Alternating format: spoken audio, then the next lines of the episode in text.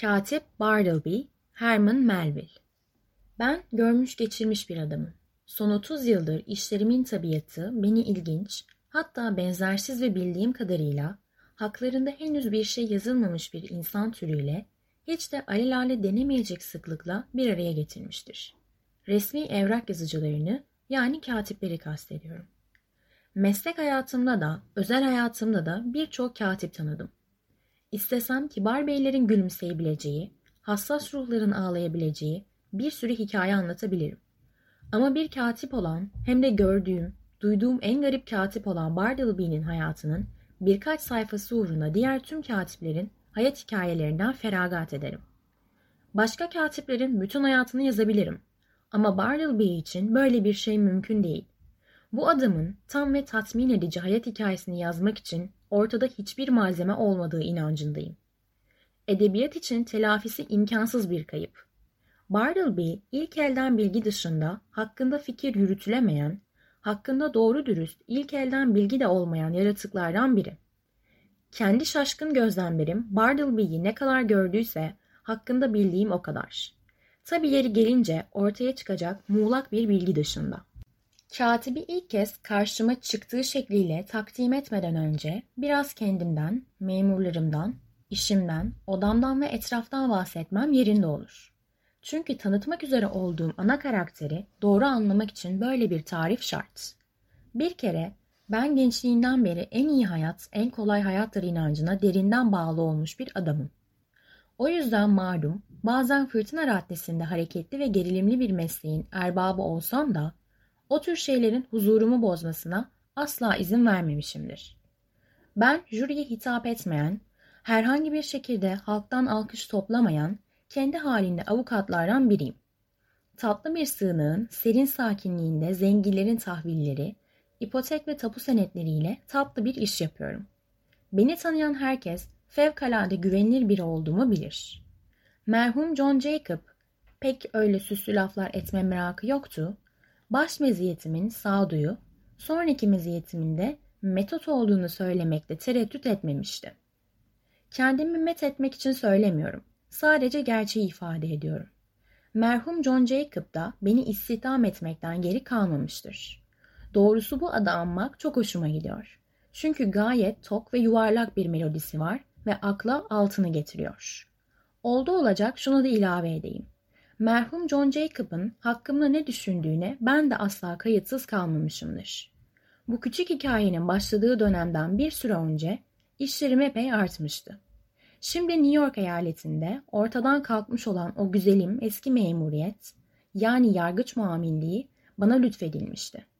Çok zorlu bir iş olmadığı gibi gayet de iyi kazandırıyordu. Ben kontrolümü nadiren kaybederim. Hatalar ve hiddetler karşısında tehlikeli isyan hallerine daha da nadiren girerim. Ama burada biraz ileri gitmeme müsaade ederseniz, yeni anayasanın yargıç muavinliği makamını aniden ve vicdansızca lağvetmesini, nasıl desem, vakitsiz bir hareket olarak gördüğümü söylemem lazım. Oradan hayat boyu gelir alacağım sanıyordum, oysa sadece birkaç yıl alabildim. Bunları laf arasında söylüyorum. Odam Wall Street üst kattaydı. Bir ucu binanın tepesinden dibine kadar giren geniş bir aydınlatma boşluğunun beyaz duvarına bakıyordu. Bu görüntü manzara ressamlarının hayat dediği şeyden yoksun, hatta her bakımdan ruhsuz sayılabilirdi. Ama buna rağmen odamın diğer ucundan görünen manzara hiç olmazsa bir kontrast sunuyordu. O yönde pencerem zamanla ve amansız gölgeyle kararmış, yüksek bir tuğla duvar manzarasına alabildiğine hakimdi. Bu duvarın gizli güzelliklerini ortaya çıkarmak için dürbüne gerek yoktu. Ama miyop seyircilere kolaylık olsun der gibi penceremin 3 metre dibine kadar sokulmuştu. Çevre binaların muazzam yüksekliği ve odamın ikinci katta olması sebebiyle bu duvarla benimki arasındaki boşluk dev bir sarnıca benziyordu. Hem de az buz değil. Bartleby'nin gelişinden hemen önceki dönemde emrimde katip olarak iki kişi çalıştırıyordum. Bir de gelecek vadeden genç bir getir götürücü. İlki Turkey'di, öteki Nippers, üçüncüsü de Ginger Nuts. Dipnot, sırasıyla hindi, kıskaç, zencefilli kek. Bunlar benzerleri rehberde pek bulunmayan isimler gibi görünebilir. Zaten bunlar üç katibimin birbirlerine taktığı isimlerdi ve her birinin kendi tip ya da karakterini ifade ettikleri düşünülüyordu. Turkey kısa boylu, şişman bir İngilizdi. Aşağı yukarı benim yaşlardaydı, yani 60'ına yakın. Sabahleyin yüzü hoş bir kırmızı tonunda olur ama saat 12'den güneşin zirveye çıktığı andan yani yemek saatinden sonra Christmas közleriyle dolu bir ocak gibi ışıldar ve saat 6'ya kadar falan gitgide solarak ışıldamaya devam ederdi. Ondan sonra yüzün sahibini görmezdim. Güneşle zirveye yükselen yüz sanki güneşle beraber batardı. Aynı düzen ve eksiksiz ihtişamla ertesi günde doğmak, yükselmek ve alçalmak üzere. Hayatımın akışı içinde birçok istisnai tesadüfe tanık olmuşumdur. Hiç hafife alınmayacak bir tanesi şudur. Turkey tam kırmızı ve parlak çehresinden en güçlü ışınlarını yaydığı vakit, tam o vakit, o kritik anda iş yapma becerisinin günün kalan saatleri boyunca ciddi biçimde bozulduğunu düşündüğüm her günkü safa başlardı. Büsbütün aylaklık ettiğinden ya da işe düşman olduğundan değil, tam tersine mesele fazla enerjik kesilme eğiliminde olmasıydı. Tuhaf, ateşli, iştahlı, uçarı bir vurdum duymazlığa kapılırdı. Kalemini hokkaya daldırırken tedbiri elden bırakırdı. Evraklarımda bıraktığı tüm mürekkep lekeleri saat 12'den sonra olmuştur. Tabi sadece vurdum duymaz olmakla ve maalesef öğlenden sonra leke yapmaya girişmekle de kalmaz, bazı günler daha ileri gider, gürültü de yapardı. Bu anlarda yüzü demir dövercesine alev alev olurdu. Kaba kömür üstüne ince kömür atılmış gibi. İskemlesiyle sevimsiz bir gıcırtı çıkarırdı. Kurutma kumunu etrafa saçardı. Kalemleri tamir edeyim derken sabırsızca parça parça eder ve ani bir öfkeyle yere fırlatırdı. Ayağa kalkar, masasına eğilir, kağıtlarını oraya buraya tıkıştırırdı ve onun gibi yaşlı bir adamda görünce hüzün veren gayet yakışıksız bir tavırla. Yine de birçok bakımdan benim için çok değerli biri olması, öğlen 12'ye kadar gayet hızlı, gayet istikrarlı çalışması, eşi benzeri kolay bulunmaz bir beceriyle epey işi başarması gibi sebeplerden ötürü garipliklerini görmezden gelmeye eğilimliydim. Ama tabii arada bir kulağını da çekiyordum. Bunu gayet nazikçe yapıyordum. Çünkü sabahleyin en medeni, hatta en efendi ve en hürmetkar biri olsa da öğlenden sonra tahrik edilince ağzı hafiften bozulmaya, hatta küstahlaşmaya meyilliydi. Şimdi sabah hizmetlerine böyle değer verdiğim için bunları kaybetmek istemiyordum. Ama aynı zamanda saat 12'den sonraki ateşli hallerinden rahatsız olduğum için yani ben de huzuru seven bir adamım. Uyarılarımın onda ters tepkiler vermesine neden olmak istemem. O yüzden bir cumartesi öğleyin ona gayet nazikçe şunu ima ettim. Hani belki artık yaşlanıyordu ya, yükünü hafifletmek iyi olabilirdi. Yani saat 12'den sonra daireye gelmesine gerek yoktu. Yemek bitince en iyisi evine gitsin ve çay saatine kadar dinlensin de. Ama hayır, öğlenden sonra ibadetinde ısrarcıydı. Çehresi dayanılmaz ateşli bir hal alarak belagatle beni ikna etmeye çalıştı. Odanın diğer ucunda uzun bir cetveli sallayarak sabah hizmetleri işe yarıyorsa o zaman nasıl olur da öğlenden sonra vazgeçilmez olmazdı? Affınıza sığınarak efendim dedi Turkey. Kendimi sizin sağ kolunuz addediyorum. Sabahleyin sadece birliklerimi denetliyor ve meydana sürüyorum.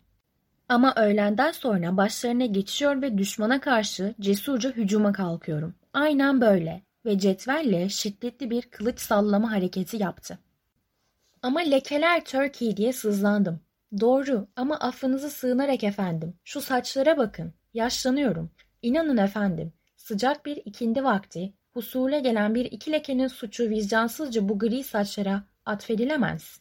Yaşlılığın kağıdı lekelese bile bir şerefi vardır. Affınıza sığınarak efendim. Her ikimiz de yaşlanıyoruz. Duygudaşlığımı sığınması pek karşı konulur gibi değildi. Neticede anladım ki gitmeyecek. Madem öyle kalsın bari dedim. Yine de öğleden sonraları daha önemsiz belgelerimle çalışmasını sağlamaya karar verdim. Listemdeki ikinci kişi Nippers idi. Favorili, soluk yüzlü ve genel olarak korsan tipli bir delikanlıydı. 25 yaşında filandı. Her zaman iki şeytani gücün kurbanı olduğunu düşünmüşümdür. Hırs ve hazımsızlık. Hırsının kanıtı sadece bir katibin vazifeleri konusundaki büyük sabırsızlığı. Mesela hukuki belgelerin asıllarının yazımı gibi gayet profesyonel işleri ele geçirmeye kalkışmasıydı. Hazımsızlık ise sinirli bir huysuzluk ve sırıtkan bir asabiyet şeklinde ortaya çıkıyor.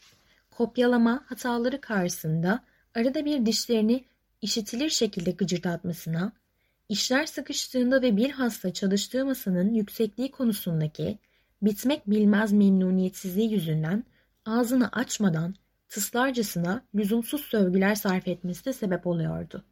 Mekanik işlere gayet yatkın olsa da Nippers bu masayı bir türlü kendine uyduramıyordu. Altına tahtalar koyuyordu, çeşit çeşit takozlar, mukavvalar, hatta sonunda iyice ileri gitti. Katlanmış kurulama kağıdının son parçasıyla hassas bir ayar yapmaya kalkıştı. Ama hiçbir icat işe yaramadı.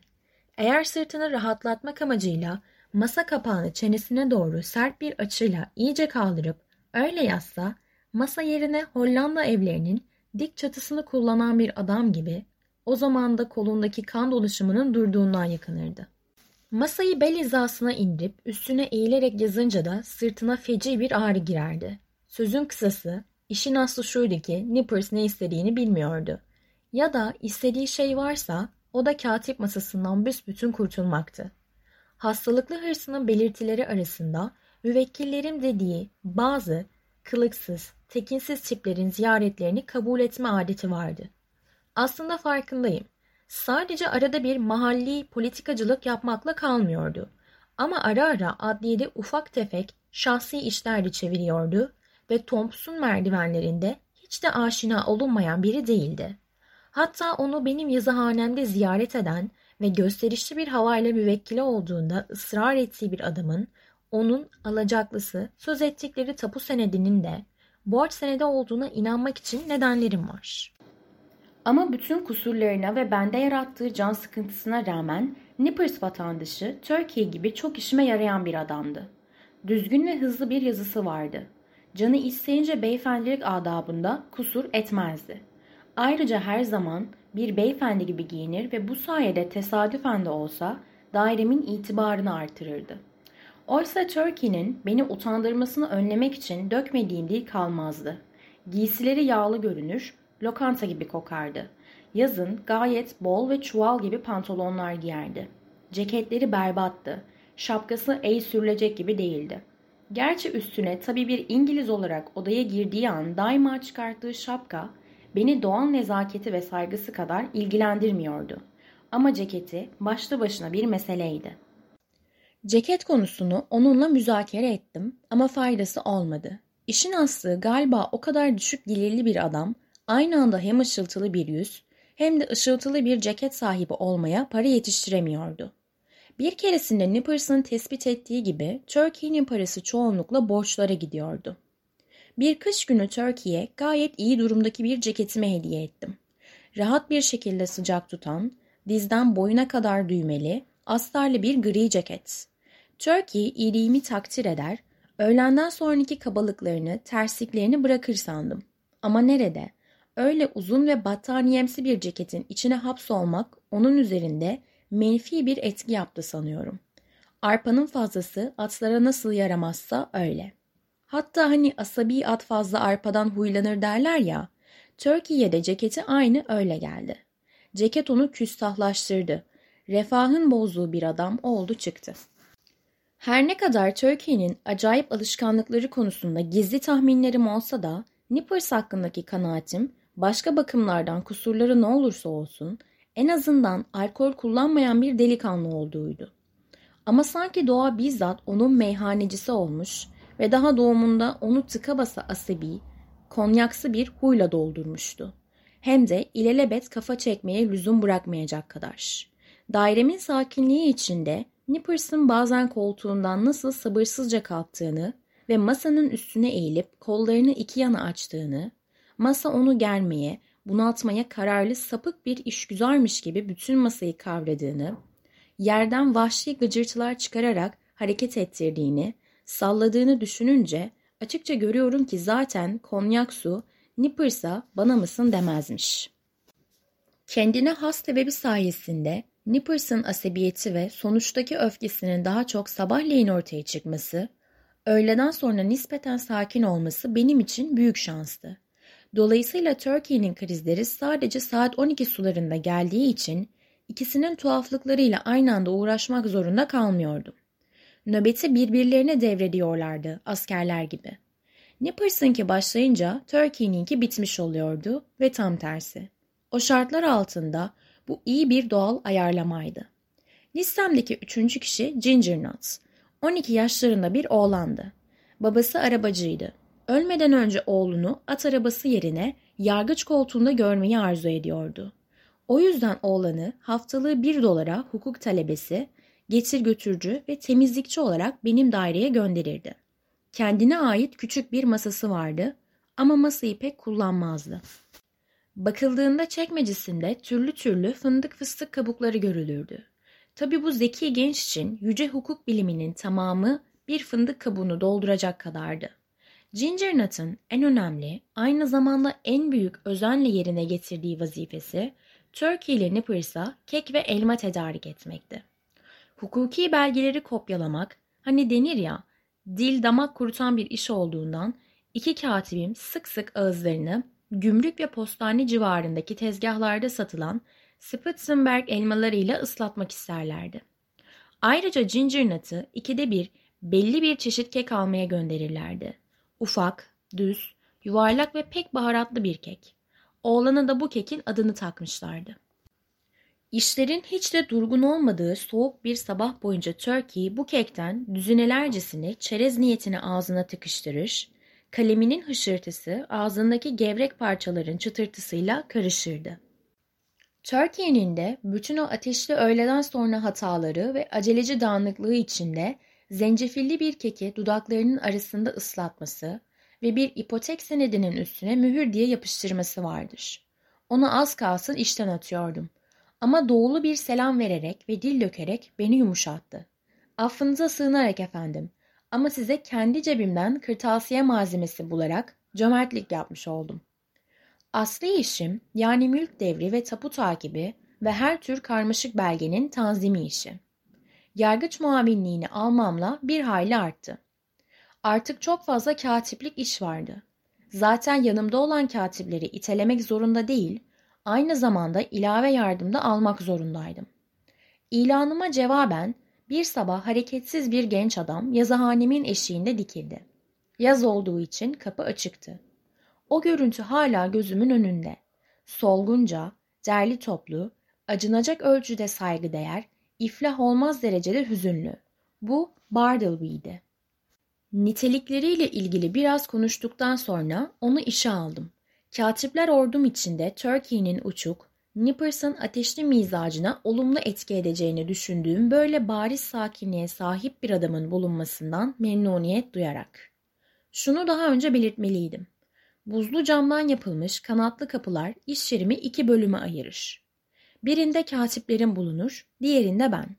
Ruh halime göre bu kapıları açar ya da kapatırım.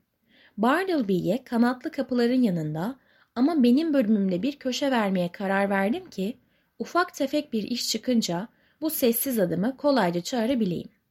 Masasını odanın o bölümündeki ufak bir pencerenin yakınına koydum. Pencere vaktiyle birkaç kasvetli arka bahçeye ve tuğla duvara yandan bakıyordu.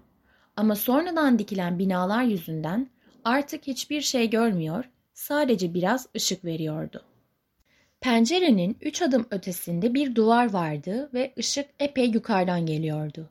İki devasa binanın arasından bir kubbedeki ufacık bir delikten gelir gibi.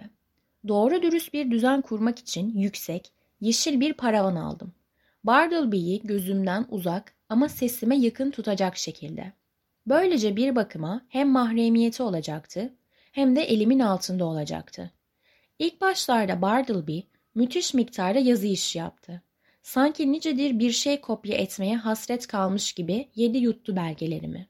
Hazmetmek için bile durmadı. Gece gündüz çalıştı, gün ışığında ve mum ışığında.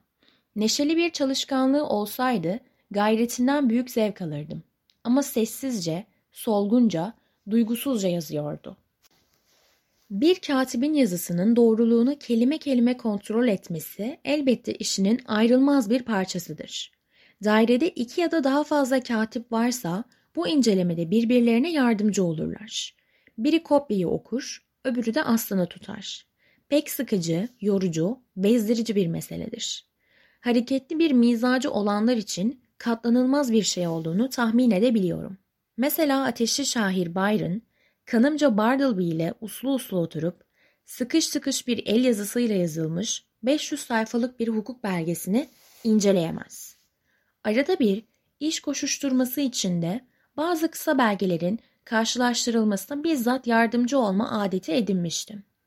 Bu amaçla Turkey ya da Nippers'ı çağırırdım. Bartleby'yi hemen elimin altında olacak şekilde paravanın arkasına koymaktaki asıl gayem böylesi kolay işlerde hizmetinden yararlanabilmekti.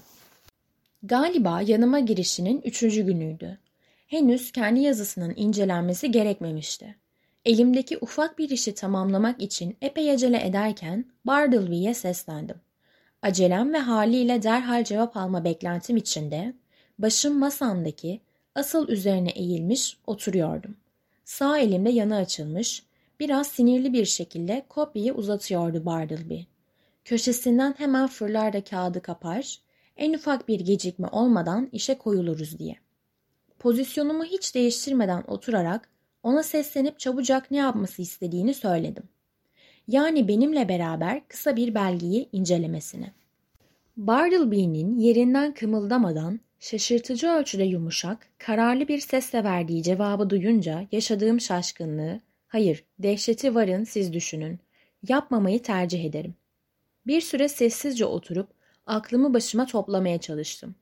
İlk düşüncem kulaklarımın beni yanılttığı ya da Bartleby'nin sözlerimi tümden yanlış anladığı oldu. Çıkarabildiğim en berrak sesle ricamı tekrarladım. Ama aynı berraklıkta bir sesle önceki cevap geri geldi. Yapmamayı tercih ederim. Yapmamayı tercih edersin diye tekrarladım. Hışımla ayağa kalkıp bir hamlede odayı geçerek. Ne demek istiyorsun? Çıldırdın mı? Bu belgeyi karşılaştırmama yardım etmeni istiyorum. Al şunu dedim ve kağıdı ona doğru ittim. Yapmamayı tercih ederim dedi. Gözümü kırpmadan ona baktım. Yüzünde boş bir sakinlik ifadesi vardı. Mavi gözleri de donuk bir dinginlik içindeydi. Tek bir heyecan kıpırtısı yoktu üzerinde. Halinde en küçük bir rahatsızlık, öfke, sabırsızlık ya da kabalık olsaydı, başka bir deyişle insana özgü, alelade herhangi bir duygu olsaydı, hiç tereddütsüz onu şiddetle kapı dışarı ederdim. Ama hal böyle olunca alçıdan yapılmış soluk Cicero büstümü dışarı atmaya kalksam da aynı şey olurdu. Bir süre ona bakarak dikildim. O sırada kendi yazısına devam etti. Sonra gelip tekrar masama oturdum. Çok garip diye düşündüm. Ne yapmak lazımdı? Ama işim aceleydi. Meseleyi ileride boş bir vaktime bırakıp şimdilik unutmaya karar verdim. Öbür odadan Nippers'ı çağırdım. Belgeyi çabucak inceledik. Bundan birkaç gün sonra Bartleby yüksek mahkemede huzurumda alınmış ifadelerin dört kopya halindeki haftalık tutanakları olan dört uzun belgeyi bitirdi. Bunları incelemek gerekiyordu. Önemli bir davaydı. En ufak hataya tahammül gösterilemezdi. Her şeyi ayarladıktan sonra bitişik odadan Turkey'i, Nippers'ı ve Gingernut'ı çağırdım. Niyetim dört kopyayı dört katibimin eline vermekti. Ben de aslını okuyacaktım. Turkey, Nippers ve Gingernut bir sıra halinde sandalyelerine oturdular. Her biri belgesini eline aldı. Sonra bu ilgi çekici gruba katılması için Bartleby'ye seslendim. Bartleby, çabuk bekliyorum. Halısız döşemede sandalyesinin ayaklarının yavaş gıcırtısını duydum. Az sonra da sığınağın girişinde göründü. Nedir istenen dedi yumuşak bir sesle. Kopyalar kopyalar dedim aceleyle. Kopyaları inceleyeceğiz. Hadi. Dördüncü kopyayı ona uzattım. Yapmamayı tercih ederim dedi ve nazikçe paravanın arkasında kayboldu. Birkaç dakikalığına tuz sütununa dönüştüm. Önümde oturan katipler heyetimin başında dikilirken. Kendime gelince paravana doğru ilerledim ve bu istisnai davranışın sebebini sordum. Neden reddediyorsun? Yapmamayı tercih ederim. Karşımdaki başka biri olsa anında dehşetli bir öfkeye kapılır, tek kelime dahi ettirmem, yaka paça dışarı atardım. Ama Bartleby'nin öyle bir yanı vardı ki beni sadece tuhaf bir şekilde güçsüz kılmakla kalmıyor, harikulade bir şekilde içimi sızlatıyor, kafamı karıştırıyordu. Onu ikna etmeye giriştim. İncelemek zorunda olduğumuz bu kağıtlar senin kendi kopyaların. Senin işin kolaylaşacak. Çünkü bir incelemede dört kağıdını birden halledeceğiz. Adettir. Her kopyacı kopyasının incelenmesine yardım etmekle yükümlüdür. Öyle değil mi? Konuşmayacak mısın? Cevap ver. Yapmamayı tercih ederim diye cevap verdi. Flüt melodisi gibi bir sesle. Bana öyle geldi ki ben onunla konuşurken söylediğim her sözü dikkatle tartıyor, anlamını iyice kavruyor, karşı konulmaz sonucu itiraz edemiyordu. Aynı zamanda baskın bir düşüncede onu bu şekilde cevap vermeye itiyordu. Demek istediğimi yerine getirmemeye kararlısın. Hem de adetten olan, akla yatkın bir istek olduğu halde. Hızla idrak etmemi sağladı. Bu noktada tespitim doğruydu. Evet, kararı kesindi. İnsanın eşi benzeri görülmemiş ve son derece mantıksız bir şekilde yıldırıldığında en basit inancı konusunda bile bocalamaya başlaması ender görülen bir durum değildir. Hatta çok gariptir ama belli belirsiz de olsa bütün haklılığın ve bütün doğruluğun karşı tarafta olduğundan kuşkulanmaya meyleder. Derken eğer etrafta ilgisiz birileri varsa kendi aksayan aklına takviye olsun diye onlara döner. Turkey dedim. Bu konuda ne diyorsun? Haklı değil miyim? Affınıza sığınarak efendim dedi Turkey en kibar ses tonuyla. Haklısınız derim. Nippers dedim. Bu konuda sen ne diyorsun? Tekmeyi basıp işten atmanız lazım derim. Basiretli okur, sabah olduğu için Turkey'nin cevabının nazik ve sakin kelimelerle, Nippers'ın cevabınınsa huysuz kelimelerle dile getirildiğini fark edecektir. Ya da daha önceki bir cümleyi tekrar edersek, Nippers'ın çirkin ruh hali nöbette, Turkey'ninki ise istirahatteydi. Ginger Nut dedim. En küçük desteği bile kendi yanıma çekmek isteyerek. Sen ne diyorsun? Kendisi biraz çatlak derim efendim diye cevap verdi Ginger Nut sırıtarak. Paravana doğru dönerek ne dediklerini duyuyor musun? Gel ve işini yap dedim. Ama cevap vermeye tenezzül etmedi. Acı bir şaşkınlık içinde bir an düşündüm. Ama bir kez daha işin acelesi beni sıkıştırdı. Bu çıkmazı ele almayı bir kez daha ilerideki bir boş vaktime ertelemeye karar verdim. Biraz zorlandıysak da kağıtları Bartleby'siz incelemeyi becerdik. Her ne kadar birkaç sayfada bir Turkey, bütün hürmetiyle bu faaliyet gayet usule aykırı diye söylenmeden edemediyse de. Hazımsız asebiyetiyle sandalyesinde kıpırdanan Nippers, takma dişlerinin arasından arada bir paravanın arkasındaki inatçı şapşala tıslayarak sövgüler gönderip durduysa da. Nippers ilk ve son kez bir başkasının işini parasız yapıyordu. Bu arada Bartleby sığınağında oturdu. Oradaki kendi belli işi dışında her şeye ilgisiz bir halde. Birkaç gün geçti. Katip başka bir uzun işle meşgul oldu. Son dikkat çekici davranışı beni onun adetlerini usulca takip etmeye yöneltmişti. Asla yemeğe gitmediğini gözlemledim. Hatta hiçbir yere gitmediğini. Henüz yazıhanemden çıktığını görmemiştim. Köşedeki sabit nöbetçiydi o. Yine de saat 11 sularında Ginger Nut'ın Bartleby'nin paravandaki açıklığa doğru ilerlediğini gördüm. Oturduğum yerden benim göremeyeceğim bir hareketle sessizce o yana çağrılmış gibi. Sonra birkaç kuruşu şıngırtatarak yazıhaneden çıktı. Bir avuç zencefilli kekle tekrar ortaya çıktı. Bunları sığınağa teslim etti. Zahmetine karşılık keklerden iki tanesini aldı.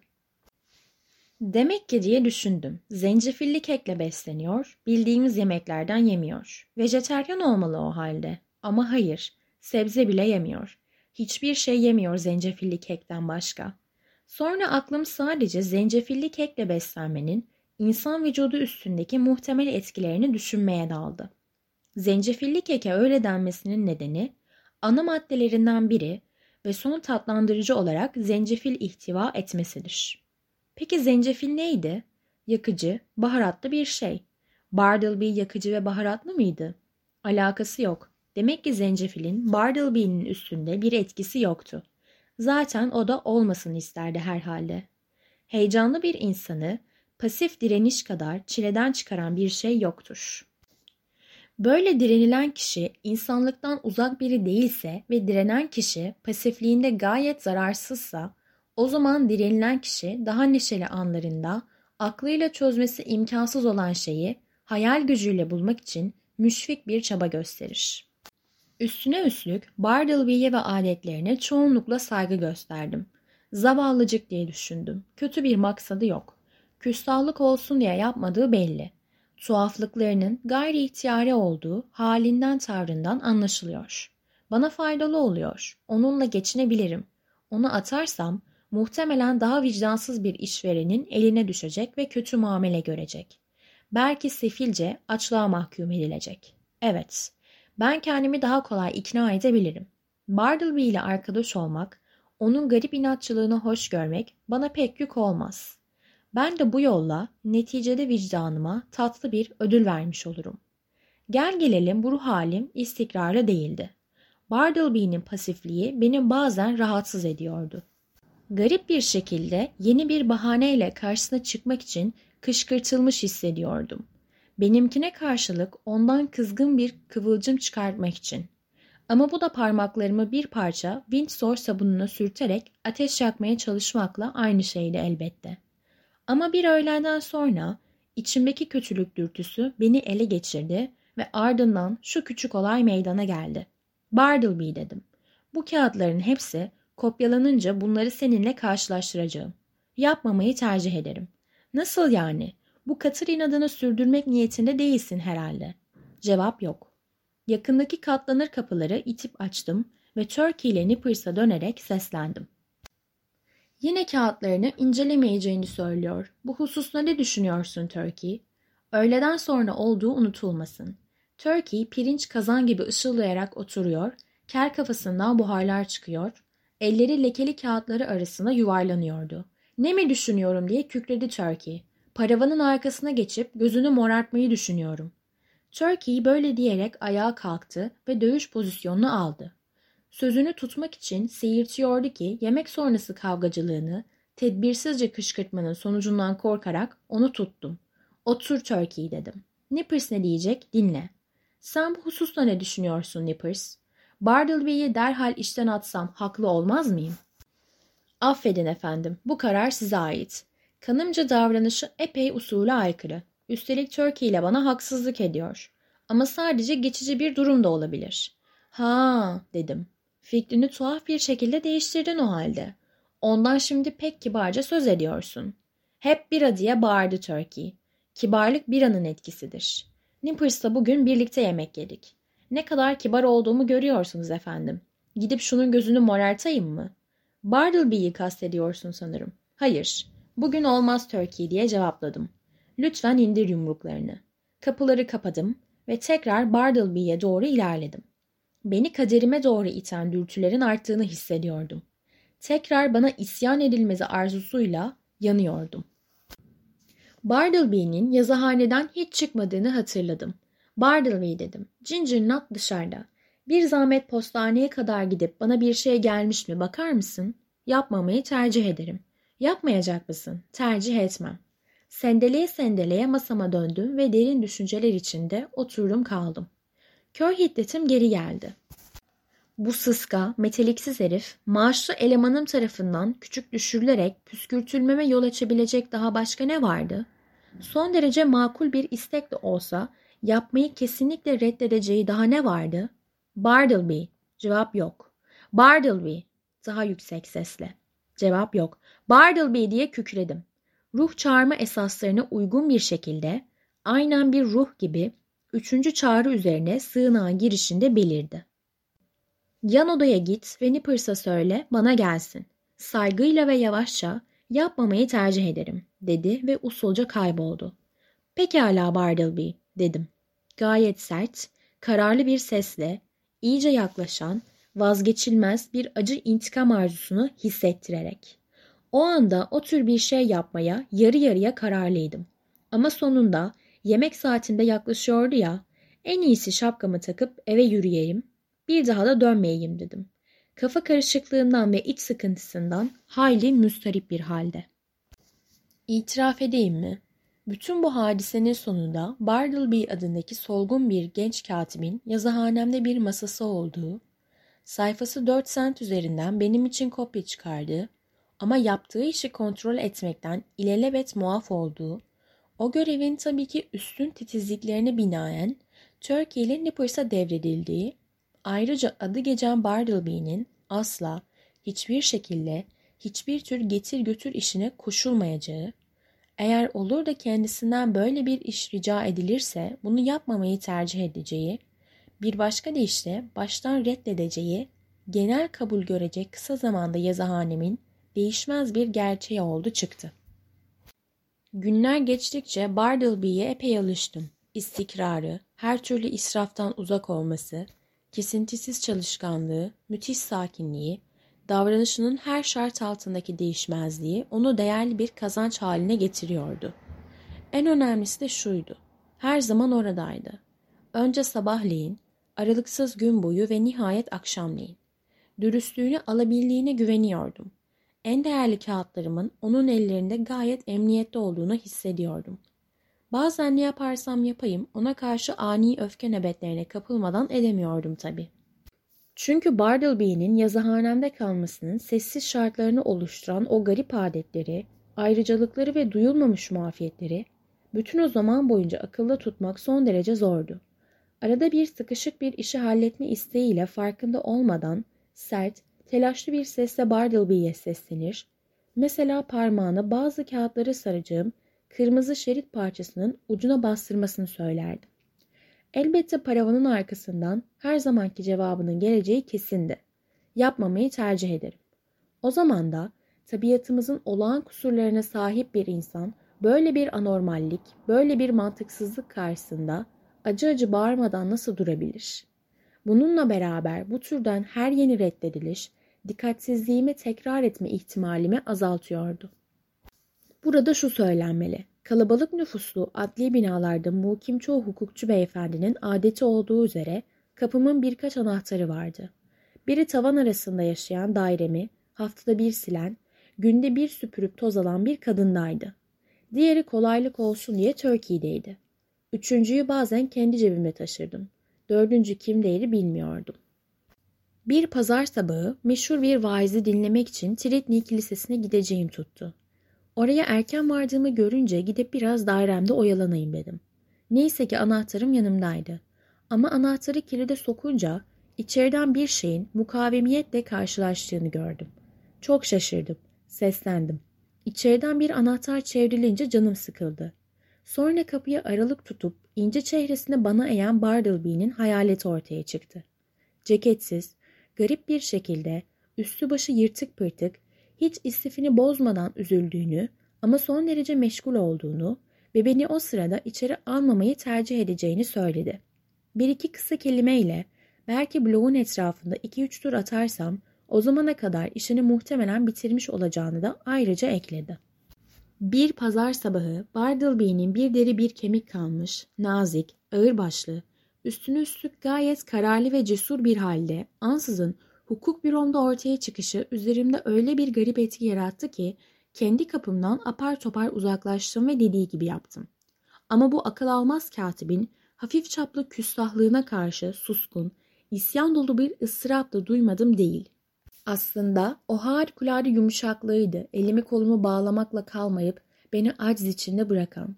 Çünkü insanın maaşlı elemanının ona talimat verip kendi mekanından kapı dışarı etmesine sessizce izin vermesini acizlik kabul ederim. Dahası Bartleby'nin ceketsiz ve kılıksız bir halde pazar günü büromda ne yapıyor olabileceği konusunda hayli rahatsızdım. Dahası Bartleby'nin ceketsiz ve kılıksız bir halde pazar günü büromda ne yapıyor olabileceği konusunda hayli rahatsızdım. Yanlış bir şeyler mi dönüyordu? Hayır, söz konusu olamazdı. Bartleby'nin ahlaksız biri olduğu bir an bile düşünülemezdi. Ama orada ne yapıyor olabilirdi? Kopya mı çıkarıyordu? Yine hayır. Tuhaflıkları ne olursa olsun Bartleby son derece edepli bir kişiydi. Neredeyse çıplak vaziyette masasına oturacak son adamdı. Kaldı ki günlerden pazardı ve Bartleby'nin herhangi bir dünyevi meşgaleyle günün karakterini ihlal edeceğini düşünmeyi imkan vermeyen bir yanı vardı. Yine de içim rahat etmedi. Gergin bir merakla dolu bir halde sonunda kapıya geri geldim. Engelle karşılaşmadan anahtarımı soktum, açıp girdim. Bartleby ortada yoktu. Endişeyle etrafa baktım. Paravanın arkasına göz attım. Ama gittiği çok açıktı.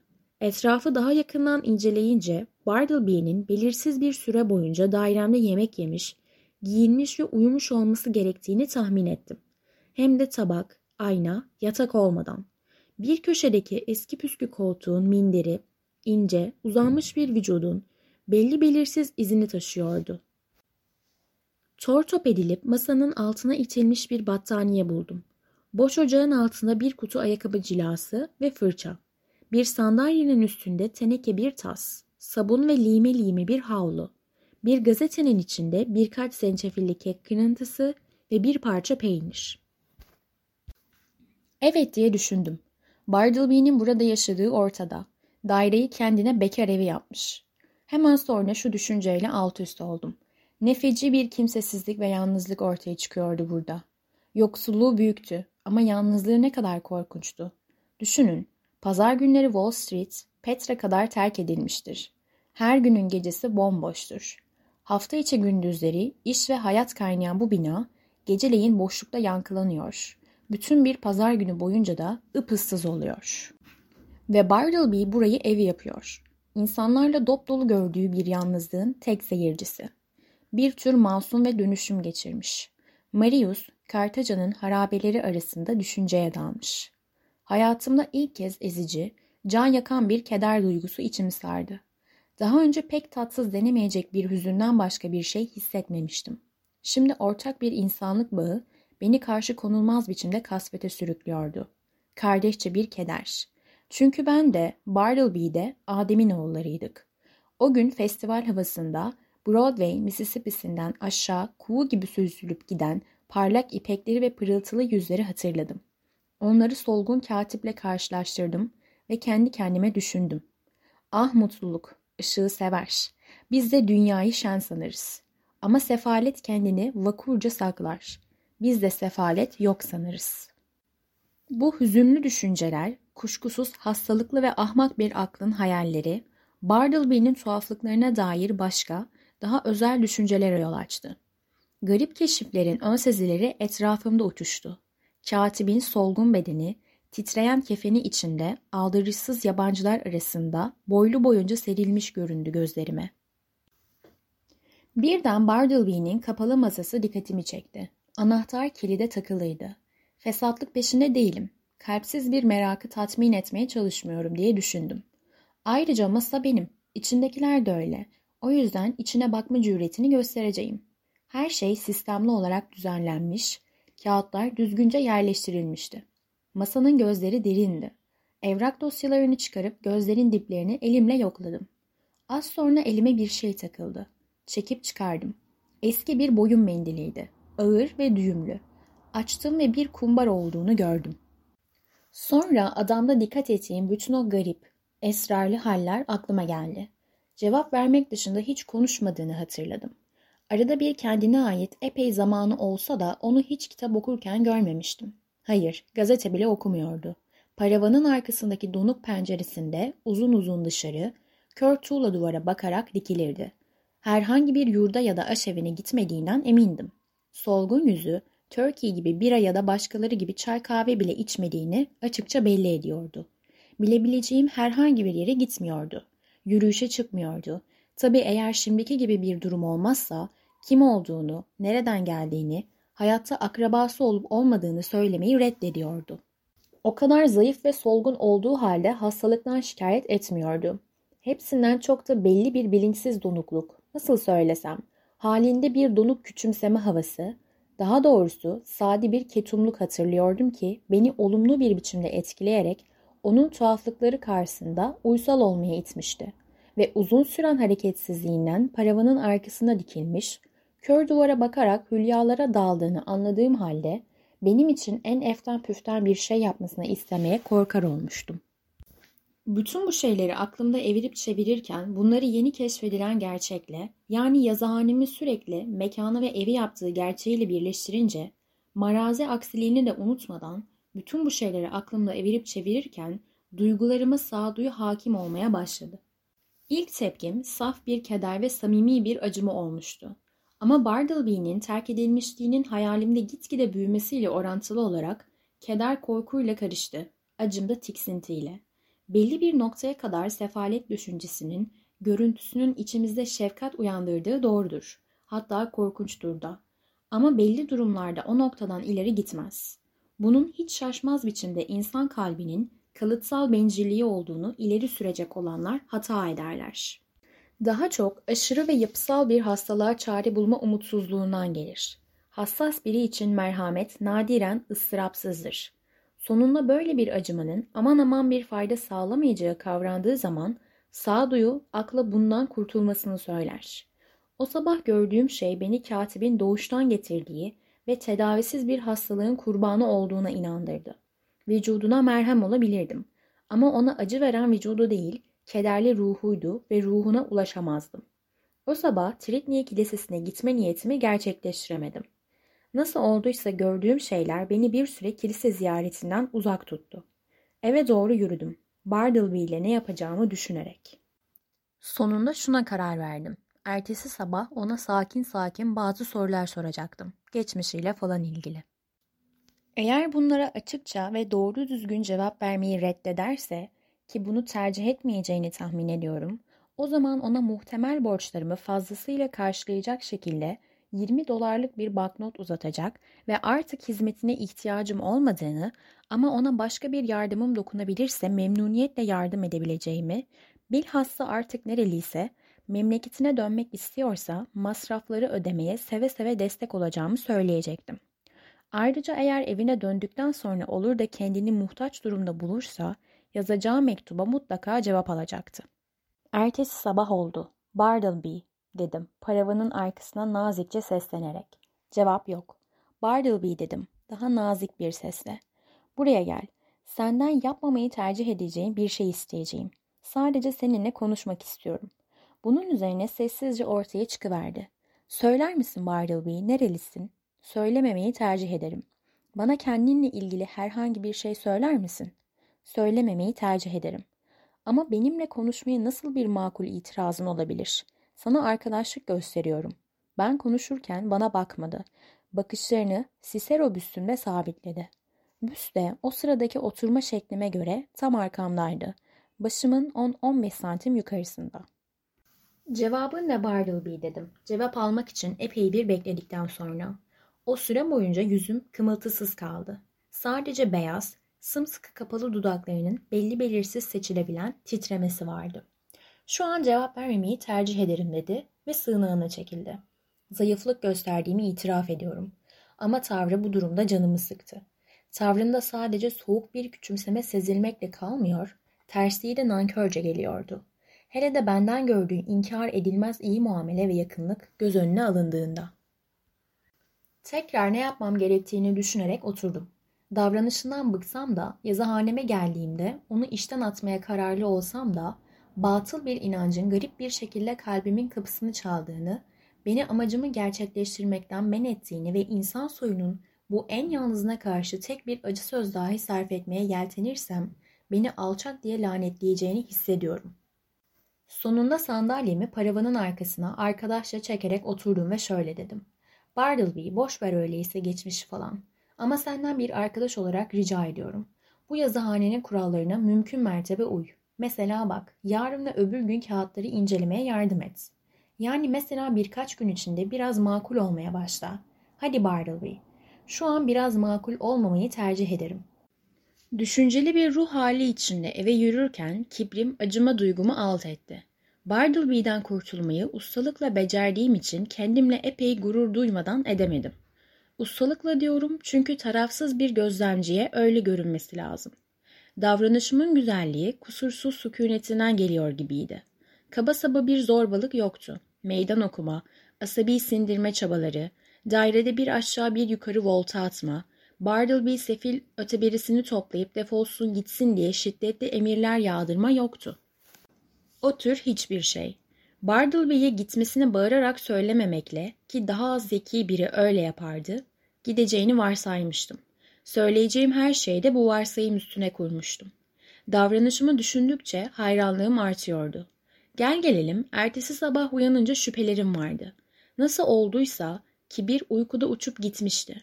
İnsanın en serin kanlı ve en aklı başında saatlerinden biri sabah uyandıktan hemen sonrasıdır. Davranışım her zamanki kadar akıllıca görünüyordu ama sadece fikren. Fiiliyatta nasıl olacaktı? İşte asıl sorun buradaydı. Bartleby'nin gittiğini varsaymak gerçekten güzel bir düşünceydi. Ama doğrusu bu varsayım sadece bana aitti. Bartleby'ye değil. Can alıcı nokta, benden ayrıldığını varsayıp varsayamamam değil, onun ayrılmayı tercih edip etmeliydi. Varsayımlarımdan çok tercihlerin adamıydı o. Kahvaltıdan sonra şehre yürüdüm. Lehteki ve aleyhteki ihtimalleri düşünerek. Bir an sefil bir yenilgi alacağımı ve Bartleby'nin her zamanki gibi capcanlı yazıhanemde olacağını düşünüyordum. Hemen ardından sandalyesine boş bulacağım kesin görünüyordu. Böylece düşünüp durdum. Broadway ile Canal Street'in köşesinde dikilerek heyecanlı bir konuşmaya dalmış gibi bir grup insan gördüm. Bahse girerim gitmeyecek dedi bir ses ben geçerken. Gitmeyecek mi? Tamam dedim. Çıkar parayı. Kendi paramı çıkarmak için içgüdüsel olarak elimi cebime sokuyordum ki o günün seçim günü olduğunu hatırladım. Duyduğum sözler Bartleby ile değil, belediye başkanlığı adayının başarısı ya da başarısızlığı ile ilgiliydi. Takıntılı aklıma bütün Broadway'in heyecanımı paylaştığımı, benimle aynı meseleyi tartıştığını sanıyordum. Sokaktaki gürültüye bir anlık dalgınlığımı sakladığı için minnettar olarak yoluma devam ettim. Planladığım gibi yazıhanemin kapısına normalden erken geldim. Bir an dinleyerek durdum. Her şey sakindi. Gitmiş olmalıydı. Tokmağı yokladım. Kapı kilitliydi. Evet, yöntemim harikulade çalışmıştı. Kesinlikle çekip gitmiş olmalıydı. Yine de buna biraz keder karıştı. Parlak başarım için neredeyse üzüldüm. Paspasın altında Bartleby'nin bana bırakacağı anahtarı arıyordum ki dizim kazayla kapıya çarptı. Kapı çalmış gibi bir gürültü çıktı ve içeriden bir ses bana karşılık verdi. Daha değil, meşgulüm. Bartleby'ydi. Yıldırım çarpmışa döndüm. Bir an için çok eskiden Virginia'da bulutsuz bir öğleden sonra yaz yıldırımının piposu ağzındayken öldürdüğü adam gibi durdum.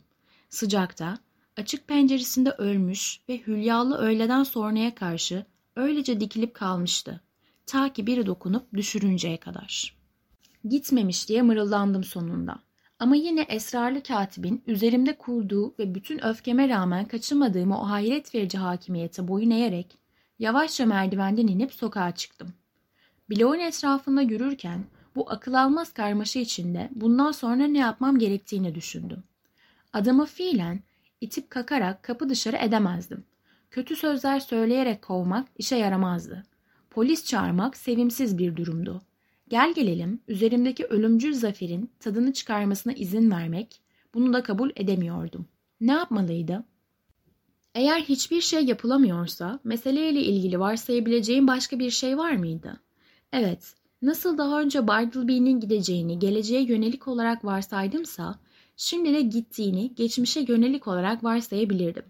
Bu varsayımın meşru uygulaması içinde büyük bir aceleyle yazıhaneme girebilir, Bartleby'yi hiç görmemiş gibi yapabilir, sanki havaymış gibi üstüne yürüyebilirdim. Öyle bir yöntem önemli ölçüde işe yarayacak gibiydi. Bartleby'nin varsayımlar öğretisinin bu tatbikine dayanabilmesi pek mümkün değildi. Ama bir kez daha düşününce planın başarı şansı biraz zayıf göründü. Meseleyi onunla tekrar konuşmaya karar verdim. Bartleby dedim yazıhaneye girince sakin, sert bir ifadeyle. Ciddi biçimde canım sıkıldı. Çok üzüldüm Bartleby. Senden daha iyisini beklerdim. Seni öyle centilmen tabiatlı sanmıştım ki en küçük çıkmazda hafif bir ima yeter dedim. Yani bir varsayım. Ama belli ki yanılmışım. Nedense diye ekledim duygusuzca.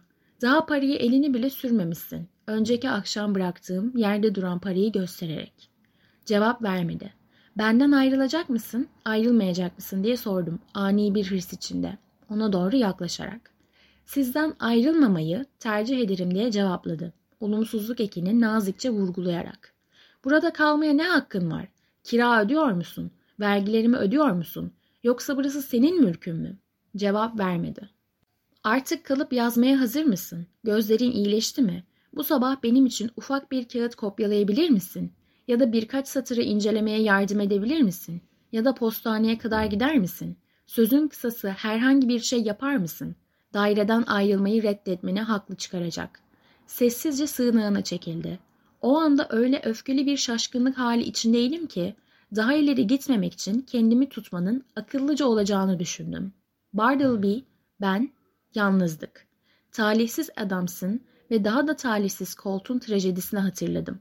Colt'un yazıhanesinde yalnızdılar. Adams'ın insafsızca kışkırttığı zavallı Colt, sağduyu elden bırakıp vahşi heyecanını dizginlemeyince farkında olmadan yapacağı ölümcül eyleme kalkışmıştı. Hiç kimsenin failin kendisinden daha fazla pişman olamayacağı eyleme. Konu üzerinde kafa yorduğumda sık sık aklıma gelmiştir. O kavga sokakta ya da evde olsaydı öyle bitmezdi. Issız bir yazıhanede, üst katta, ehil insanı çağrışımlarla kutsanmamış bir binada, halı döşenmemiş, kuşkusuz tozlu, kasvetli bir yazıhane. Yalnız olma durumu olmalı bir çare. Koltuğun asabi umutsuzluğunu alabildiğini arttıran. Ama bu eski küskün Adem içimde uyanıp beni Bartleby konusunda kışkırtınca onu yakasından tutup attım. Nasıl mı? Sadece şu ilahi emri hatırlayarak. Size yeni bir emir veriyorum. Birbirinizi seveceksiniz. Evet, beni esirgeyen bu oldu. Daha ulvi düşünceler bir yana, hayırseverlik sık sık gayet bilge ve sağduyu bir ilke vazifesi görür. Sahibi için müthiş bir koruyucu olur. İnsanlar kıskançlık yüzünden, öfke yüzünden, nefret yüzünden, bencillik yüzünden, manevi kibir yüzünden cinayet işlemişlerdir. Ama hiç kimsenin hayırseverlik yüzünden şeytani bir cinayet işlediğini duymadım. Daha iyi bir dürtü yoksa demek ki sadece çıkarcılık, bilhassa asabi insanlarda tüm varlıkları hayırseverliğe ve cömertliğe teşvik edebilir. Her neyse, içinde bulunduğumuz durumda katibe yönelik öfkemi, davranışını, şefkatle yorumlayarak bastırmaya çalıştım. Zavallıcık, zavallıcık diye düşündüm. Kötü bir niyeti yok. Kaldı ki büyük zorluklar yaşamış. Hoş görülmesi lazım. Ayrıca hemen kendimi meşgul etmeye, bir yandan da yılgınlığımı içimden atmaya çabaladım. Sabah saatlerinde ona uygun olabilecek bir sırada, Bartleby'nin kendi özgür iradesiyle sığınığından çıkacağı ve kararlı bir yürüyüşle kapıya yöneleceği anı hayal etmeye çalıştım. Ama hayır, Saat yarım oldu.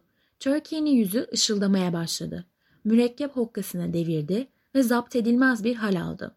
Nippers sakinlik ve nezakete gömüldü. Ginger Nut öğlen elmasını dişledi. Bartleby de en derin, kör duvar hülyalarından biri içinde penceresinde dikilerek durdu. Olur şey miydi? Bunu kabul etmeli miydim? O öğleden sonra ona başka bir söz daha söylemeden yazıhaneden ayrıldım. Birkaç gün daha geçti. O süre içinde bazı sakin anlarda biraz Edwards'ın irade üzerine görüşleriyle Priestley'in mecburiyet üzerine görüşlerine göz attım. O şartlar altında bu kitaplar rahatlatıcı bir etki yarattı. Gitgide katiple ilgili dertlerimin ezelden beri kaderime yazılmış olduğu, Bartleby'nin de benim gibi bir faninin aklının ermeyeceği her şey kadir bir ilahi iradenin esrarlı bir amacı uğruna başıma tebelleş edildiği inancına kapıldım. Evet Bartleby, paravanın arkasında kal diye düşündüm. Artık sana eziyet etmeyeceğim. Sen bu eski sandalyeler kadar zararsız ve sessizsin. Sözün kısası kendimi hiç burada olduğunu bildiğim zamanki kadar ayrıcalıklı hissetmedim. Sonunda görüyor, hissediyorum. Hayatımın alnıma yazılmış amacına nüfuz ediyorum. Huzurluyum. Başkalarının oynayacak daha yüksek rolleri olabilir. Ama bu dünyadaki görevim Bartleby. Sana dilediğin kadar kalabileceğin bir yazıhane odası temin etmek. İnanıyorum ki bu bilge ve kutlu ruh halim devam edecekti. Yazıhaneyi ziyaret eden meslektaşlarımın düşüncesiz ve vicdansız sözleri olmasaydı. Ama öyledir. Bağnaz kafaların sürekli baskısı sonunda daha cömert olanların tüm kararlılığını yer bitirir. Tabi yine de düşününce yazıhaneme giren insanların akıl almaz Bartleby'nin tuhaf halinden şaşkına dönmeleri, ve hakkında ileri geri konuşma isteğine karşı koyamamalarında garip bir şey yok. Bazen benimle işi olan, yazıhaneme uğrayan, orada katipten başka kimseyi bulamayan bir avukat ondan nerede olduğum konusunda net bir bilgi almaya girişirdi. Ama Bartleby adamın konuşmasını aldırmadan odanın ortasında kımıltısızca dikilir dururdu. Bir süre avukat onun bu haline baktıktan sonra geldiği andakinden daha fazlasını bilmeden çeker giderdi. Ayrıca bir müracaat devam ederken, oda avukatlar ve tanıklarla doluyken, iş son sürat yürürken, bazı fevkalade meşgul hukukçu beyefendiler hazır bulunuyorken, Bartleby'yi boşta görüp ondan bir koşu yazıhanesine kadar gidip bazı kağıtları getirmesini istedikleri olurdu. Bartleby sakince reddeder ve önceki gibi boş boş otururdu. O zaman avukat büyük bir şaşkınlıkla bakar ve bana dönerdi. Peki ne diyebilirim? Sonunda tüm tanıdık meslektaşlarım arasında yazıhanemde tuttuğum garip yaratıkla ilgili hayret fısıltısının dolaştığının farkına vardım. Bu çok canımı sıktı.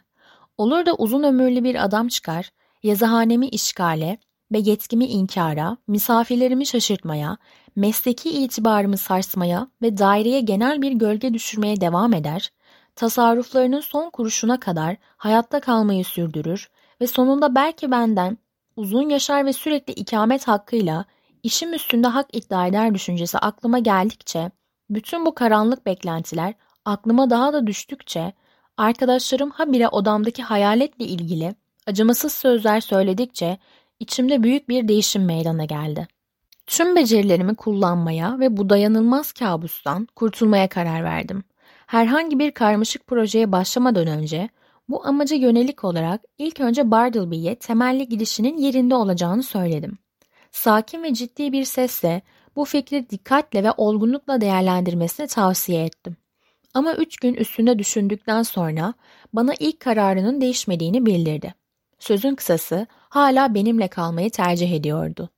Ne yapacağım dedim kendi kendime. Ceketimi son düğmesine kadar ilikleyerek. Ne yapacağım? Ne yapmalıyım?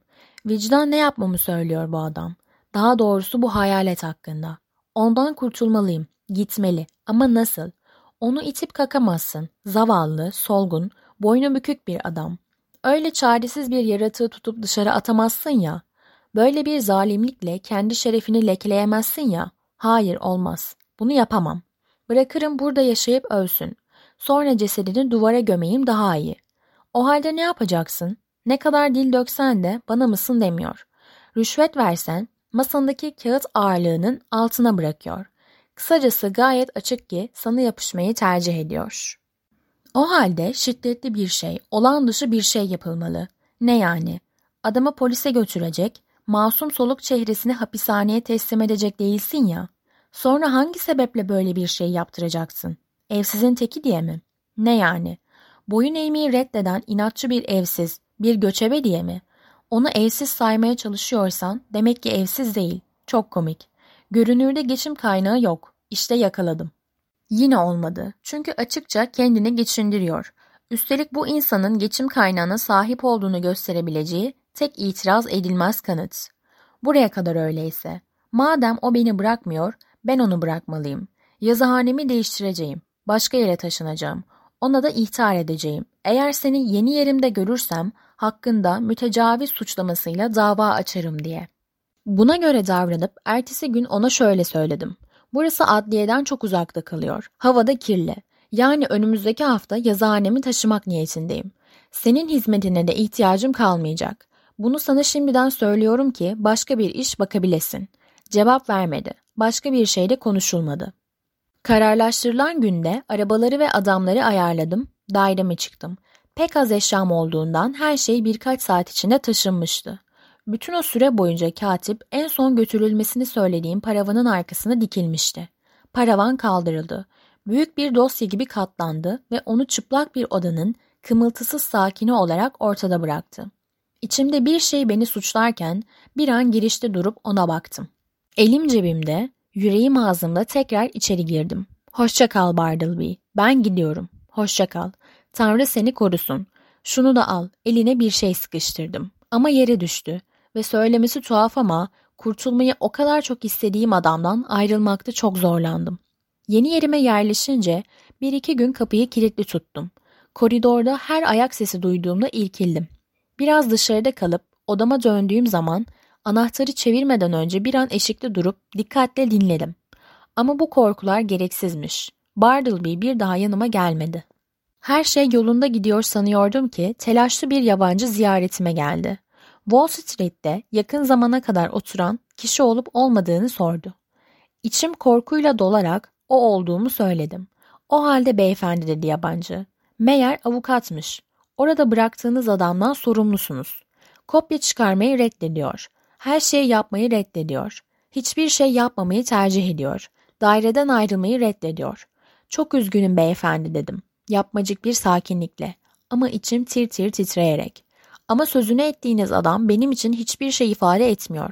Akrabam değil, çırağım değil. Beni ondan sorumlu tutamazsınız. Tanrı aşkına kim öyleyse? Size verebilecek hiçbir bilgim yok. Hakkında hiçbir şey bilmiyorum. Eskiden kopyacı olarak işe almıştım ama bir süredir benim için hiçbir şey yapmıyor. Ben halledeyim o halde. İyi günler beyefendi. Birkaç gün geçti ve başka bir şey duymadım. Gerçi oraya gidip zavallı Bartleby'yi görmek için sık sık merhamet hissine kapılıyordum. Ama belli bir tedirginlik artık her nedense beni engelliyordu. Sonunda bir hafta daha ses soluk çıkmayınca onunla ilgili her şey bitmiştir artık diye düşündüm. Ama ertesi gün yazıhaneme gelince büyük bir heyecanla kapımda dikilmiş, beni bekleyen birkaç kişi gördüm. Bu adam, geliyor diye haykırdı en öndeki. Onu tanımıştım. Daha önce tek başına bana gelen avukattı. Onu götürmelisiniz beyefendi, hemen diye haykırdı. Aralarındaki kerli ferli biri. Bana doğru ilerleyerek. Onu tanıyordum. Wall Street mal sahibiydi. Bu beyler kiracılarım. Artık dayanamıyorlar. Bay B avukatı göstererek onu odasından attı. O da şimdi binanın tamamına tebelleş oldu. Gündüz merdiven trabzanında oturuyor, geceleyin de holde uyuyor. Herkes endişeli. Müvekkiller yazıhaneleri terk ediyorlar. Çopulcu korkusu hasıl oldu. Derhal bir şey yapmamız lazım. Bu hücum karşısında ödüm patladı. Az kalsın kendimi yeni yazıhaneme kilitliyordum. Bartleby'nin benim için herkese ettiğinden daha fazla bir şey ifade etmediği konusunda boşuna ısrar ettim. Boşuna onunla ilgisi olduğu bilinen son kişiydim ve beni bu korkunç durumdan sorumlu tutuyorlardı. Bunun üzerine gazetelere düşme korkusuyla oradakilerden biri üstü kapalı da olsa bununla tehdit etti. Meseleyi düşündüm ve sonunda eğer avukat katiple onun kendi odasında özel bir görüşme yapmama izin verirse o öğleden sonra onları şikayet ettikleri dertten kurtarmak için elimden geleni yapacağımı söyledim. Eski mekanımın merdivenlerinden çıkarken Bartleby'yi gördüm. Sahanlıktaki trabzanın üstünde oturuyordu. Ne yapıyorsun burada Bartleby dedim. Trabzanda oturuyorum diye cevapladı yumuşak bir sesle. Avukatın odasına gelmesini işaret ettim. Sonra avukat çıktı. Bartleby dedim. Yazıhaneden çıkarıldıktan sonra holde kalmakta inat ederek başıma büyük dert açtığının farkında mısın? Cevap yok. Şimdi önümüzde iki ihtimal var. Ya sen bir şey yaparsın ya da sana bir şey yapılır. Şimdi ne tür bir işle meşgul olmak istersin? Birileri için kopyalama işine tekrar girmek ister misin? Hayır, hiçbir değişiklik yapmamayı tercih ederim. Manifaturacıda tezgahtarlık ister misin? Orası fazla kapalı. Hayır, tezgahtarlık istemem ama seçici değilim. Fazla mı kapalı diye haykırdım. Yahu kendini habire kapalı tutan sensin. Tezgahtarlık yapmamayı tercih ederim dedi. Bu küçük meseleyi hemen kapatmak ister gibi. Peki barmenlik sana uygun mu? Hem o iş gözlerinde yormaz. Hiç istemem ama dedim ya seçici değilim. Beklenmedik konuşkanlığı hevesimi arttırdı. Tekrar hücuma geçtim. Peki öyleyse. Tüccarların senetlerini tahsil ederek köyleri dolaşmak ister misin? Sağlığına da iyi gelir. Hayır, başka bir şey yapmayı tercih ederim. Peki yol arkadaşı olarak Avrupa'ya seyahat etmek nasıl olur? Sohbetinle genç bir beyefendiyi eğlendirmek. Bu sana uygun mu? Asla. Belli bir tarifi varmış gibime gelmiyor. Yerim sabit olsun isterim. Ama seçici değilim. O halde yerin sabit olacak diye haykırdım. Bütün sabrımı kaybedip insanı çileden çıkaran ilişkimizde ilk kez alabildiğini öfkelenerek.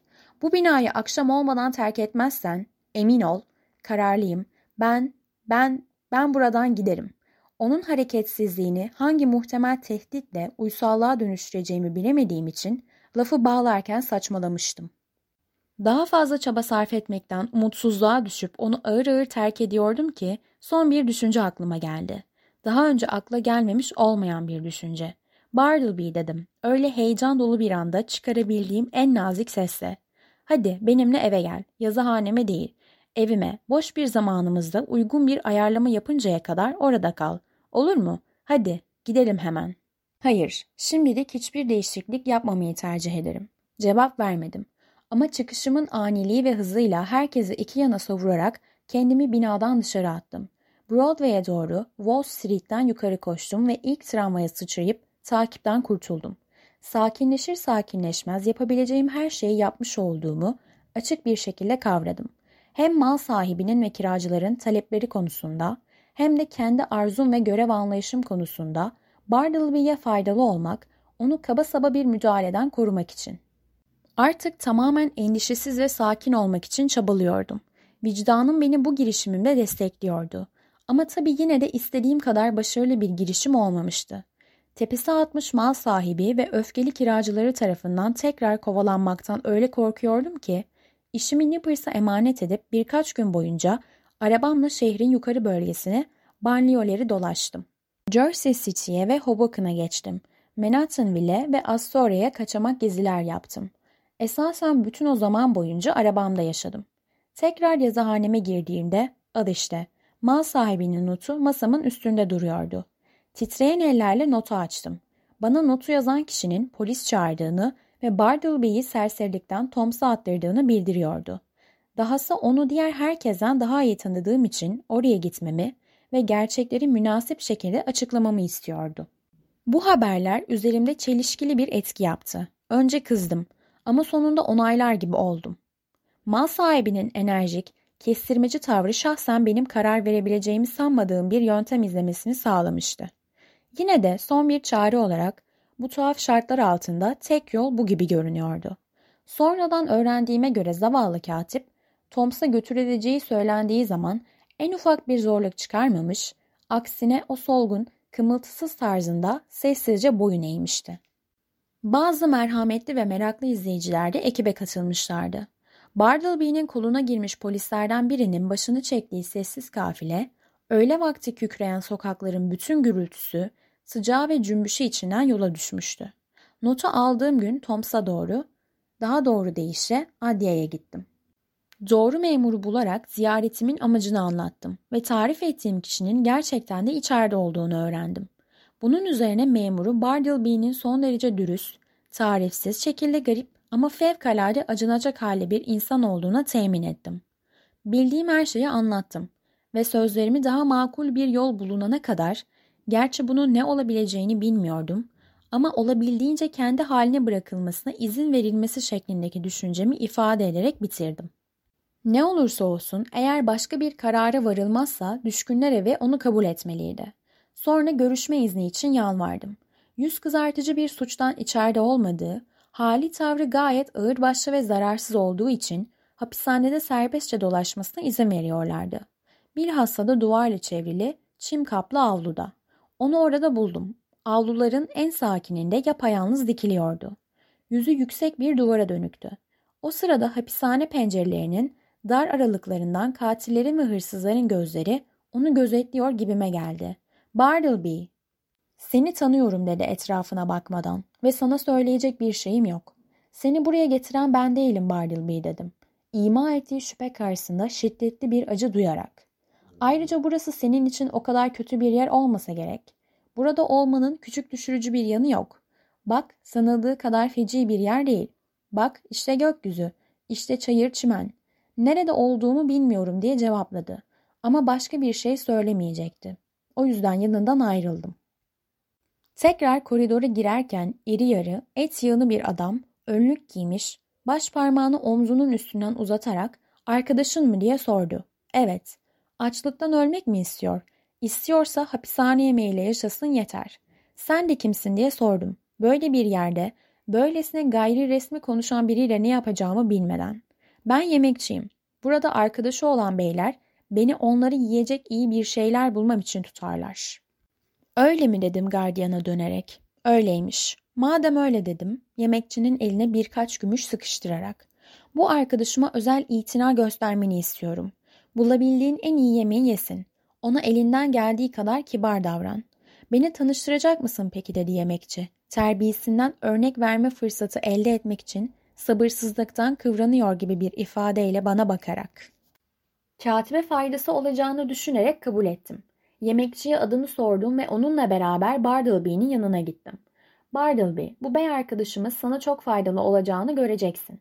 Hizmetinizdeyim efendim dedi. Yemekçi önlüğüyle yerlere kadar eğilerek. Umarım burayı beğenirsiniz efendim. Güzel arazi, şık daireler. Umarım bizimle bir süre kalırsınız. Hoş görmeye çalışın. Akşam yemeğinde ne arzu ederdiniz? Akşam yemek yememeyi tercih ederim dedi Bartleby öbür yana dönerek. Bana iyi gelmez. Akşam yemeğine alışık değilim. Böyle söyleyerek yavaşça avlunun öbür tarafına gitti ve kör duvar önündeki pozisyonunu aldı. Bu da nesi dedi yemekçi şaşkın bir bakışla bana hitap ederek. Garip adam değil mi? Galiba biraz deli dedim kederle. Deli, deli mi yani? Ben de arkadaşınızı kibar kalpazan sandıydım. Her zaman soluk benizli ve kibar olur bu kalpazanlar. Onlara acımadan duramam. Elimde değil yani efendim. Monroe Edwards'ı tanır mıydınız diye ekledi. Dokunaklı bir sesle ve durdu. Sonra elini şefkatle omzuma koyup iç çekti. Sing Sing de veremden öldü. Demek Monroe'yu tanımıyordunuz. Hayır, hiçbir kalpazanla bizzat tanışmadım. Ama daha fazla duramayacağım. Arkadaşıma göz kulak ol. Kazançlı çıkarsın. Yine görüşürüz. Bundan birkaç gün sonra Thomps'a girmek için tekrar izin aldım. Ve Bartleby'yi arayarak koridorlarda dolaştım. Ama onu bulamadım. Çok olmadı, hücresinden gelirken gördüm dedi bir gardiyan. Belki avluda dolaşmaya gitmiştir. Bir daha o yöne gittim. Sessiz adamı mı arıyorsun dedi başka bir gardiyan yanımdan geçerken. İleride yatmış, şuradaki avluda uyuyor. Yirmi dakika olmadı, yattığını gördüm. Avlu tümüyle sessizdi. Sıradan mahkumlara yasaktı. Müthiş kalın duvarlar bütün sesleri arkalarında tutuyordu. Taş işçiliğinin Mısırlı karakteri olanca kasvetiyle üzerime çöktü. Ama yerde yumuşak, hapsedilmiş bir çim bitmişti. Ebedi piramitlerin kalbinde sanki garip bir büyü eseri. Çatlakların arasından kuşların bıraktığı çim tohumları büyümüştü. Duvarın dibinde garip bir şekilde büzülmüş, dizleri karnına çekilmiş, yanlamasına yatmış, başı soğuk taşlara değen tükenmiş Bartleby'yi gördüm. Tek bir kıpırtı yoktu. Durdum. Sonra yanına gittim. Eğildim. Fersiz gözlerinin açık olduğunu gördüm. Bunun dışında derin bir uykuya dalmış gibiydi. Bir şey beni onu dokunmaya itti. Eline dokundum. Yıkıcı bir ürperti kolumdan yukarı çıktı ve omurgamdan aşağı ayaklarıma indi. Yemekçinin yuvarlak yüzü şimdi beni izliyordu. Yemeği hazır. Bu akşam da yemeyecek mi? Yoksa yemek yemeden mi yaşıyor? Yemeden yaşıyor dedim ve gözlerimi kapadım. Ha, uyuyor değil mi? Krallar ve akıl hocalarıyla beraber diye mırıldandım. Bu hikayeye daha fazla devam etmeye galiba ihtiyaç yok. Hayal gücü zavallı Bartleby'nin cenaze töreninin yavan dinletisine kolayca çıkarabilir. Ama okurdan ayrılmadan önce şunu söylemek isterim ki, eğer bu küçük anlatı yeterince ilgisini çektiyse, Bartleby'nin kim olduğu ve bu anlatıcının onunla tanışmasından önce sürdüğü hayat hakkında merakını uyandırdıysa, verebileceğim yegane cevap bu merakı aynen paylaştığım ama giderebilme imkanından büsbütün yoksun olduğumdur. Yine de katibin ölümünden birkaç ay sonra kulağıma gelen küçük bir söylentiden bahsetmeli miyim pek emin değilim. Kaynağını öğrenemedim. Dolayısıyla ne kadar doğru olduğunu hala bilmiyorum. Ama bu muğlak bilgi bir ölçüde ilgimi çekmemiş de değil. Hüzünlü olmakla birlikte başkalarına da ilgi çekici gelebilir. O yüzden kısaca sözünü edeceğim. Bilgi şuydu.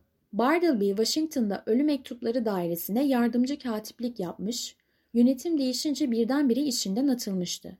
Bu söylentiyi düşündüğüm zaman içimi kaplayan duyguları ifade etmekte zorlanıyorum. Ölü mektupları. Ölü insanlar gibi gelmiyor mu kulağa? Tabiatı ve talihsizliği yüzünden solgun bir umutsuzluğa yatkın bir adam düşünün. Bu umutsuzluğu arttırmaya başka hangi iş ölü mektuplarını alıp alıp ateşe atmak üzere ayrılmasından daha uygun olabilir? Çünkü her sene araba yüküyle yakılırlar. Bazen katlanmış kağıdın içinden bir yüzük çıkarır solgun katip. Yüzüğün gönderildiği parmak muhtemelen mezarda çürüyordur. En hızlı yardımseverlik duygusuyla gönderilmiş bir banknot. Nefes aldıracağı kişi artık ne yiyor ne acıkıyordur. çaresizlik içinde ölümü bekleyenlere af, umutsuzca ölenlere umut, dermansız dertlerde boğularak ölenlere iyi haberler. Hayat vazifelerine çıkmış ama ölüme konuşan mektuplar. Vah Bartleby, vah insanlık.